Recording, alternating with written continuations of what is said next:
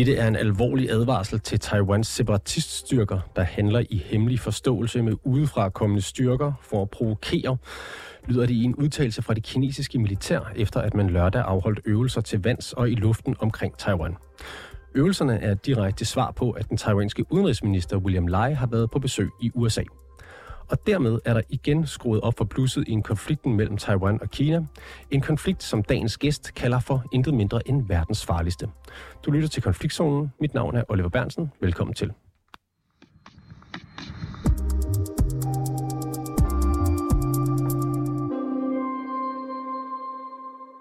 Jonas Parello Plesner, velkommen til programmet. Tak. Du er direktør for Alliance of Democracies Foundation og sikkerhedspolitisk kommentator, og så øh, i morgen, tirsdag, udkommer du med bogen Kampen om Taiwan, som handler om øh, et før omtalte konflikt mellem øh, Kina og Taiwan, og i din bog, der beskriver du konflikten mellem Taiwan og Kina som intet mindre end verdens farligste. Hvorfor det?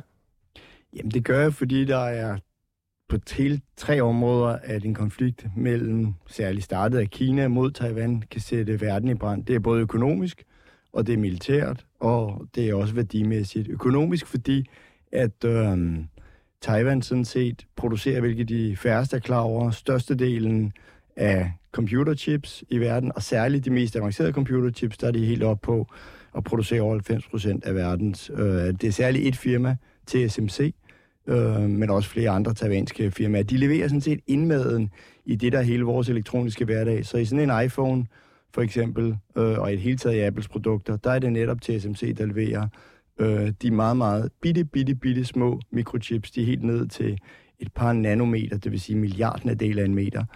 Og, øh, og hvis, selvfølgelig, hvis der kommer konflikt, så, vil det jo stoppe produktionen af det. Vi prøvede en lille forsmag, kan man sige, på det under corona, hvor der var bare mangel på computerchips, og hvor folk ikke kunne få biler, ikke kunne få Gameboys øh, og så videre. Så på den måde kan man sige, at det er enormt, øh, vil det, kunne det ramme verdens økonomi enormt hårdt. Øh, nogle beregninger viser, at det kan være op til 3 trillioner amerikanske dollars. Det vil sige, det er noget, der tilsvarer hele Italiens økonomi, der vil forsvinde øh, ved en konflikt i taiwan Så er det det militære, øh, fordi det vil sandsynligvis ikke kun være en konflikt, som er mellem øh, Kina og Taiwan, men vil også inddrage USA, og præsident Biden har været i hvert fald ret klar og sagt, at han vil forsvare Taiwan militært. Så det gør lige pludselig, at det rykker det op i en anden liga, end selv Ukraine nu her, som jo er en, en dødsens alvor øh, krig tæt i vores øh, Europas baggård, men hvor du alligevel har både Europa og USA en støttende militær rolle, ikke en direkte krigsførende rolle. Så det vil sige, du har mulighed for med øh, Taiwan, at det her udvikler sig til en krig mellem de to største supermagter i verden, Kina og USA. Og så er det, tredje, det værdimæssige, det er jo, at det som Xi Jinping og Kommunistpartiet i Beijing gerne vil, de vil gerne underlægge sig Taiwan. Taiwan fungerer jo frit, vælger selv sin øh, præsident, vicepræsident og øh, deres parlament, og, og så fungerer ligesom også som et demokratisk system. Og, øh, og, og det vil øh, Kommunistpartiet på fastlandet gerne ændre, så de bliver ligesom påduttet deres et parti, deres diktaturmodel. Og det er selvfølgelig klart, det, det i min optik vil være en, en fattig, og det vil være en mindre fri verden, hvis, øh, hvis Kommunistpartiet og, og Xi Jinping får lov til det. Så det er alt det, der er sådan set er på spil omkring øh, Taiwan. Så derfor øh, er, er, er det, synes jeg, korrekt at omtale det som, øh, som på mange måder verdens farligste konflikt. Og den her verdens farligste konflikt, den er blevet lidt varmere øh, i løbet af weekenden, hvor øh, Kina altså har afholdt militærøvelser øh, omkring Taiwan. Og det er som svar på, at den taiwanske udenrigsminister William Lai har været på besøg i, øh, i USA øh, for i weekend. Hvorfor er det, at det hæver konfliktniveauet, at han lige er et smut forbi San Francisco? Altså det er jo fordi, øh, fra Kina, altså fra Beijings side, ser man jo det så som om, at så får en amerikansk støtte, øh, både til sit besøg, men også bredere til, at Taiwan ligesom er en, en selvstændig enhed i verden. Og det er jo ligesom det, øh, Kina ikke vil have, øh, altså netop fordi, at de ser Taiwan som en ligesom uadskillelig del af moderlandet af, af Kina, ikke? Og, og kun som et midlertidigt problem, at de ikke øh, ligesom de facto befinder sig i, inden for Kina. Så derfor udtaler, har man hele altid udtalt, hver gang en højtstående taiwansk repræsentant befinder sig i USA, udtalt sig kritisk om det. Men det er klart, at man har hævet både retorikken, man har også hævet det, hvad kan man sige, det militære modsvar, man gør. Ikke? Altså i sidste år, da Nancy Pelosi, den daværende øh, forkvinden for repræsentanternes hus, hun besøgte Taiwan i august. Det medførte de største militærøvelser fra Kinas side, vi har set i årtier.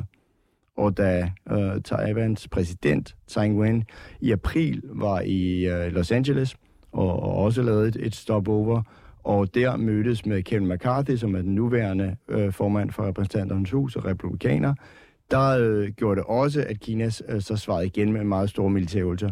Og vi har jo set med Ukraine, øh, og den måde Rus, øh, Rusland og Putin gjorde det derpå ved at langsomt vende os til at lave rigtig store militærøvelser. Så ja, selv det er øvelser, men det er også øvelser med øh, ægte militær. Der bliver skudt øh, missiler ud over Taiwan, der bliver fløjet fly tæt på. Der er øh, flådeskibe, der går, går tæt op af Taiwan. Så det gør jo, at det øger øh, konfliktniveauet betydeligt, og det er også svært på sigt måske at vurdere, hvornår er det her en, øh, en øvelse, og hvornår er det her forstadiet til en krig. Ja, du nævner i, i din bog, der taler du om sådan en slags Peter og Ulven-koncept, øh, hvor Kina de presser Taiwan mere og mere med de her øvelser, så man ikke ved, hvornår, øh, hvornår et eventuelt rigtigt angreb måtte komme. Er det sådan, du ser det? Ja, det er sådan, jeg ser det, ikke? og det er også derfor sammenligningen til, øh, til, til Rusland. Ikke? Altså, der havde de jo også øh, tusindvis af tropper stående op ad Ukrains grænse. Alligevel var der mange af os, som har tænkt, at det sker ikke. Altså, det, ja, det, er jo, det er jo for skørt at bare sådan gå i krig og lade, lade dem rykke ind over grænsen. Så på samme måde her, kan du sige, så er det jo blevet nyhedsstået et par gange allerede nu. Jamen, kineserne har kæmpe store militærøvelser. Øh, her tredje gang. Den er tegnet sig også til at være, hvis det kun var, hvad, hvad der blev gennemført lørdag, til at være betydeligt mere begrænset end de to andre øvelser, der også var meget mere vidtstrakte i tid. Øhm, men du ved, vi begynder så måske også at blive sådan lidt blasé omkring det, og synes, nå ja, okay, men det har vi, den historie har vi vist hørt en, en, en del gange, ikke? Øh, du nævner Biden og hans øh, vilje til at forsvare Taiwan militært. Taiwan er omfattet af den amerikanske Taiwan Relations Act, som, øh, som betyder en eller anden grad af militær undsætning. Men kan du prøve at fortælle, hvordan, hvordan fungerer den? Ja, det her det er it's complicated. Så lad os... Øh, altså, USA fører en et-Kina-politik. Så det betyder, at de anerkender Folkerepublikken øh, i Beijing som den retmæssige repræsentant for Kina i internationale organisationer. Altså før i tiden var, øh, var det sådan, at altså, Taiwans egentlig sådan helt formelle navn er Republikken Kina. Og det går tilbage til den kinesiske borgerkrig, hvor at øh, kommunisterne vandt på fastlandet med Mao, Chiang Kai-shek, som ledte nationalisterne, de flygtede ud til øh, Taiwan og, og ligesom fortsatte Republikens Kinas eksistens der. Oprindeligt var begge parter enige om, at der kun var et Kina, men at øh, uenige om, hvem der havde vundet borgerkrigen. Og nu er der så sket det i mellemtiden, at, at uh, Taiwan og Republiken Kina er blevet det her demokratiske system, og samtidig med Folkerepubliken Kina er blevet mere og mere øh, autoritær. Så det vil sige, på den måde er der lidt ligesom nat, nat og dag. Og USA har så den her Taiwan Relations Act, som er vedtaget i kongressen. Det gjorde man i forbindelse med, at da man i 79 skiftede øh, diplomatisk anerkendelse fra Republiken Kina til Folkerepubliken Kina, så vedtog man samtidig, at vi har stadigvæk en, en ret forpligtelse over for, for Taiwan. Den består primært i Taiwan Relations Act, hvis man læser den nøje. Så er det sådan set primært at forsyne Taiwan med våbensystemer, der gør, at der ligesom er en passende balance i strædet. Men det er klart, den balance er jo for mange år forrykket i og med, at Kina er verdens anden største militærmagt, og Taiwan selv med sine 23 millioner indbyggere, et relativt avanceret system, har jo et meget mindre øh, hvad hedder det, militær. Så på den måde er der ikke rigtig nogen balance. Derudover har Biden så, men det ligesom står lidt for hans egen regning, fordi den officielle politik hedder sig egentlig strategisk tvetydighed, at man på den ene side er med til at give Taiwan våben, og med til en vis forstand sikkerhedspolitisk at støtte Taiwan, men man ikke har gjort det klart, om vil man egentlig komme Taiwan til til undsætning. Og der har Biden så som præsident været meget klar i spyttet, og de par gange, han er blevet spurgt om det til preskonferencer og lignende, har han bare sagt ja, sådan set, ret, øh, ret entydigt. Det kan selvfølgelig forandre sig under en fremtidig præsident, hvis det blev Trump, som jo blandt andet stiller op i 2024, kunne det, kunne det måske se anderledes ud. Den kinesiske premierminister Xi Jinping han har bedt sine generaler om at komme med en invasionsplan for Taiwan, som også inkluderer øh, amerikansk støtte til Taiwan, og den skal ligge færdig i 2027. Hvad skal man ligge i det?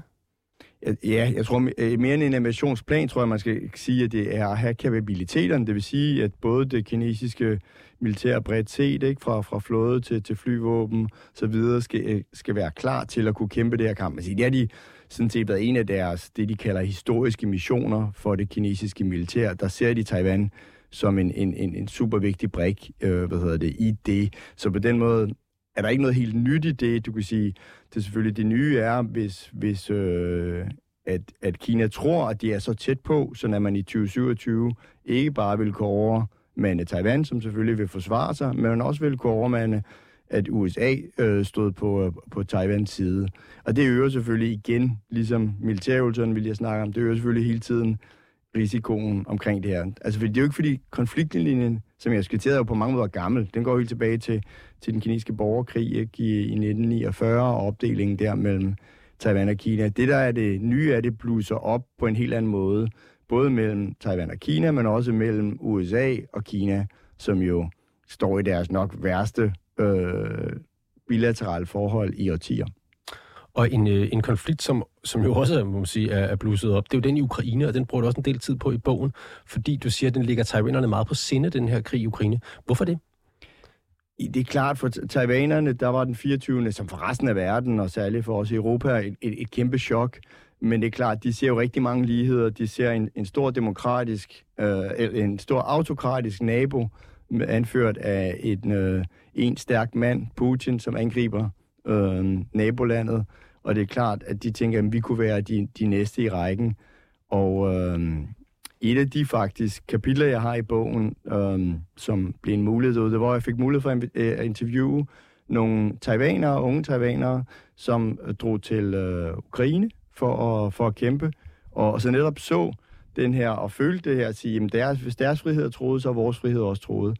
Øhm, så mødte jeg blandt andet både øhm, Jack og Tony, deres øh, engelske navne, som havde kæmpet ved henholdsvis, øh, hvad hedder det, Isium og, og Butcha, og, øh, og ligesom har draget den lange vej, de 8.000 km fra, øh, fra Taiwan over til øh, Ukraine, og, øh, og også var kommet hjem i live. Der var faktisk blev min interesse for det, jeg startede ved, at den 2. november sidste år var der en ung øh, taiwaner, Chen Guangcheng, som døde ved fronten i Donetsk, og så bliver interesseret i, hvor mange taiwanere kæmper egentlig over og får lov at høre nogle af deres historier. Og så et par af deres historier har jeg så ligesom gengivet her i, øh, her i bogen. Du siger, at, at konflikten i Taiwan, den ligesom spidser til, øh, og så, så har man så Ukraine på en eller anden form for sidelinje, hvor at det, det virker som om, at taiwanerne de er bekymret for, at Vesten bliver trætte af, af Ukraine, og, og simpelthen øh, holder op med at støtte, og, øh, og det måske skulle opildne Xi Jinping til at gøre noget ved Taiwan. Er det også øh, den opfattelse, du har, at, at, at han kan finde på at, at trykke på invasionsknappen, groft sagt, hvis han ser, at Vesten bliver træt af militær at støtte øh, folk i Ukraine?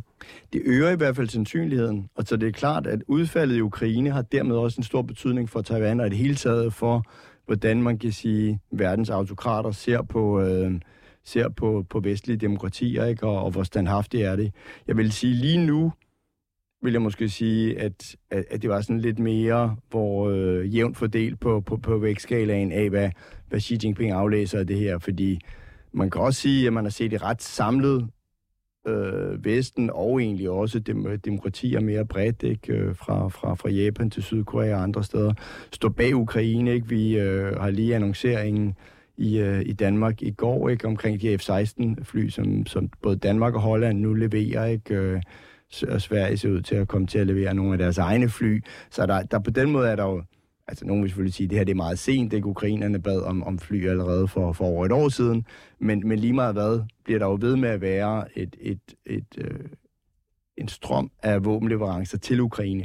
Så, så på den måde vil jeg sige, men det er klart, hvis man ser lige pludselig andet, at øh, det som Putin jo nok stadig satser på, vi bliver på et eller andet tidspunkt trætte, der kommer valg i 2024, både først og fremmest i USA, øhm, og øh, hvor du kunne få en Trump til, ikke, som har en helt anden indstilling til det, der siger, at han kan løse konflikten på en dag, og at man skal holde op med den militære støtte til, til Ukraine, ikke, og, og du har Europa, hvor der er parlamentsvalg, ikke? Altså tingene kan forandre sig, og det er selvfølgelig noget af den der brutale vedholdenhed, som Putin satser på, og det er klart, at hvis Xi Jinping ser, at det kan lykkes, så, så kan han jo overveje det samme med Taiwan og sige, ja, jeg er godt klar over, at det vil blive et kæmpe økonomisk ragnarok, jeg er godt klar over, at der kommer vestlige og særligt amerikanske og måske europæiske sanktioner på Kina også, men hvis jeg kan holde ud nogle år, jamen så, så vinder jeg ligesom også den kamp.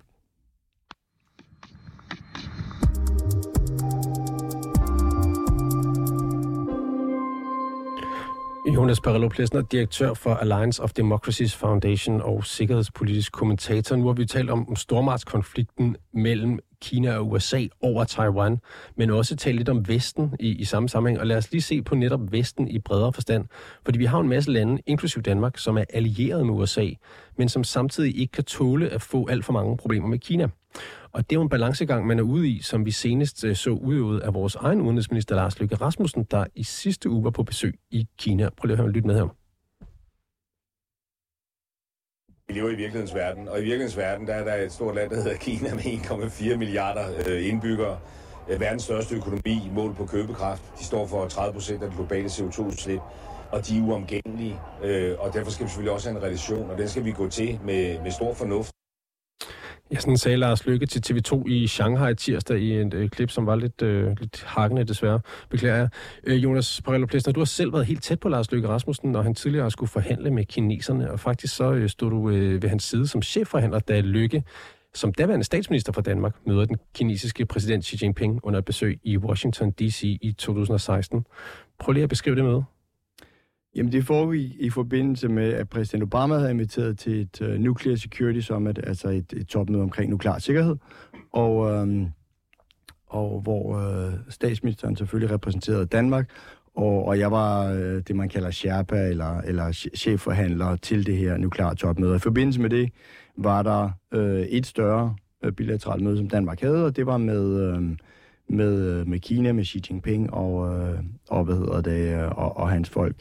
Så jeg beskriver det også i bogen mest på grund af håndtrykket, som jeg får der selv af Xi Jinping, og siger, at øh, han faktisk havde en lille smule øh, slatten håndtryk, og, men i forhold til uh, særligt, når det drejer sig om Taiwan, der har han et anderledes hårdt, uh, hårdt håndtryk. Ikke? Så, så jo, altså Lars Løkke er selvfølgelig vant til både som, som statsminister ikke, og nu som udenrigsminister at forhandle med, med Kina, har jo ret i, at Kina er uomgængelig, men prøvede jo også meget at lancere her i, uh, i forbindelse med besøget øh, lykkes variant af pragmatisk øh, udenrigspolitik, ikke? Og, øh, og man kunne sige, at man måske godt kunne have talt med, også selvom at Kina er uomgængelig med lidt større bogstaver på det her Taiwan-spørgsmål, synes jeg jo godt, man kunne have gjort det klare, også for de danske virksomheder at sige, risikopræmien i Kina er stedet, muligheden for den her konflikt er til stede. Det betyder også, at vi kan være i en situation, også selvom Danmark ikke ønsker det, vi, vi er jo en småstat, at der kommer en konflikt, og at vores virksomheder bliver presset på samme måde, som vi i Rusland jo,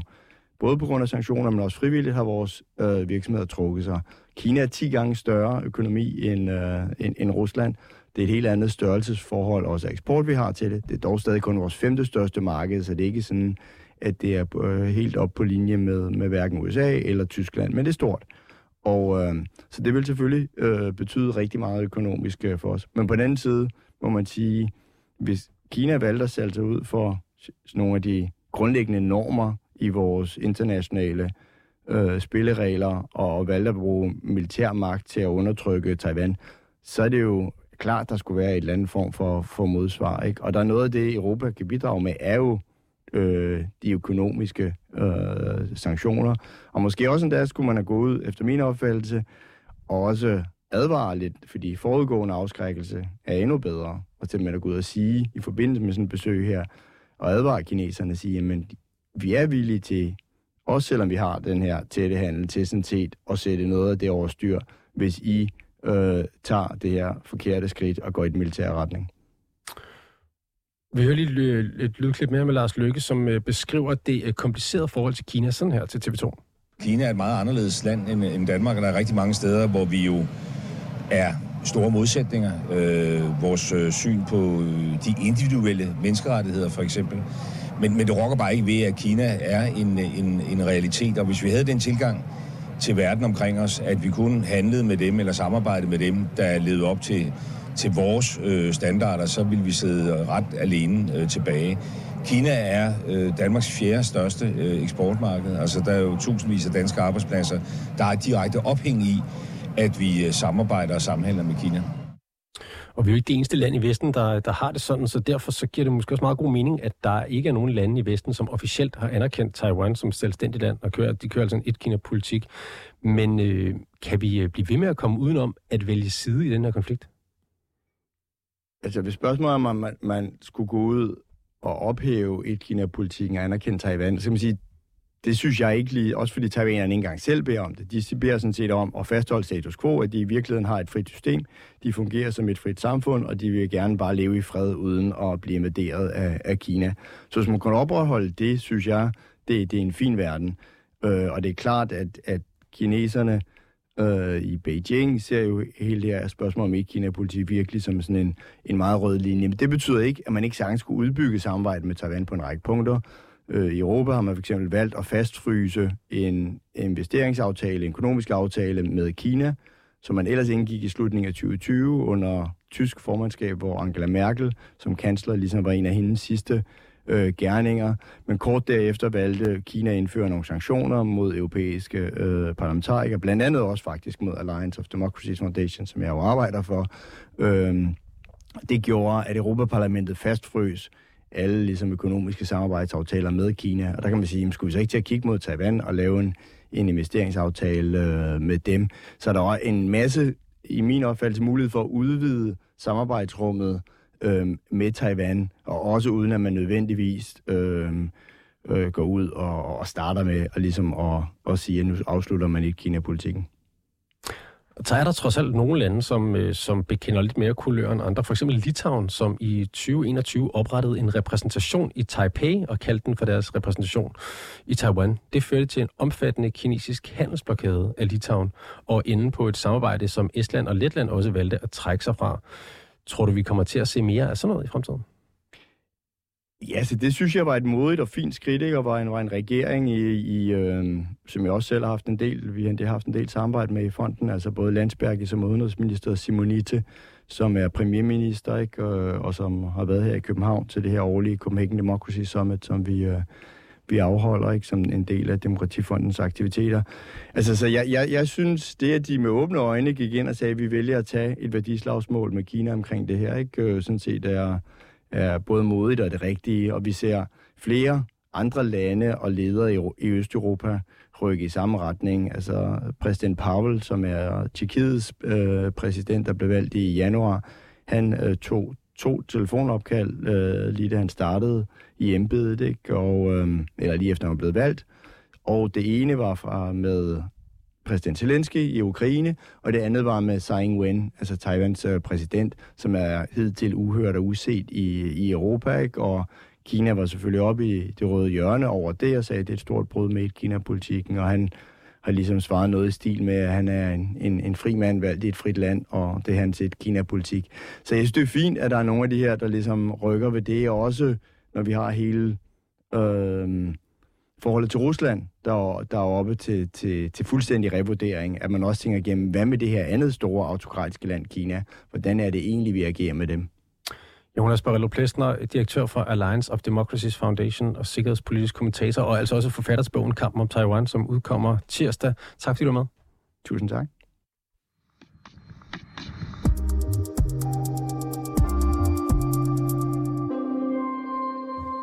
Du har lyttet til Konfliktzonen 24-7's udenrigsmagasin. Mit navn det er Oliver Bernsen, og holdet bag programmet er Christine Randa og Sofie Ørts.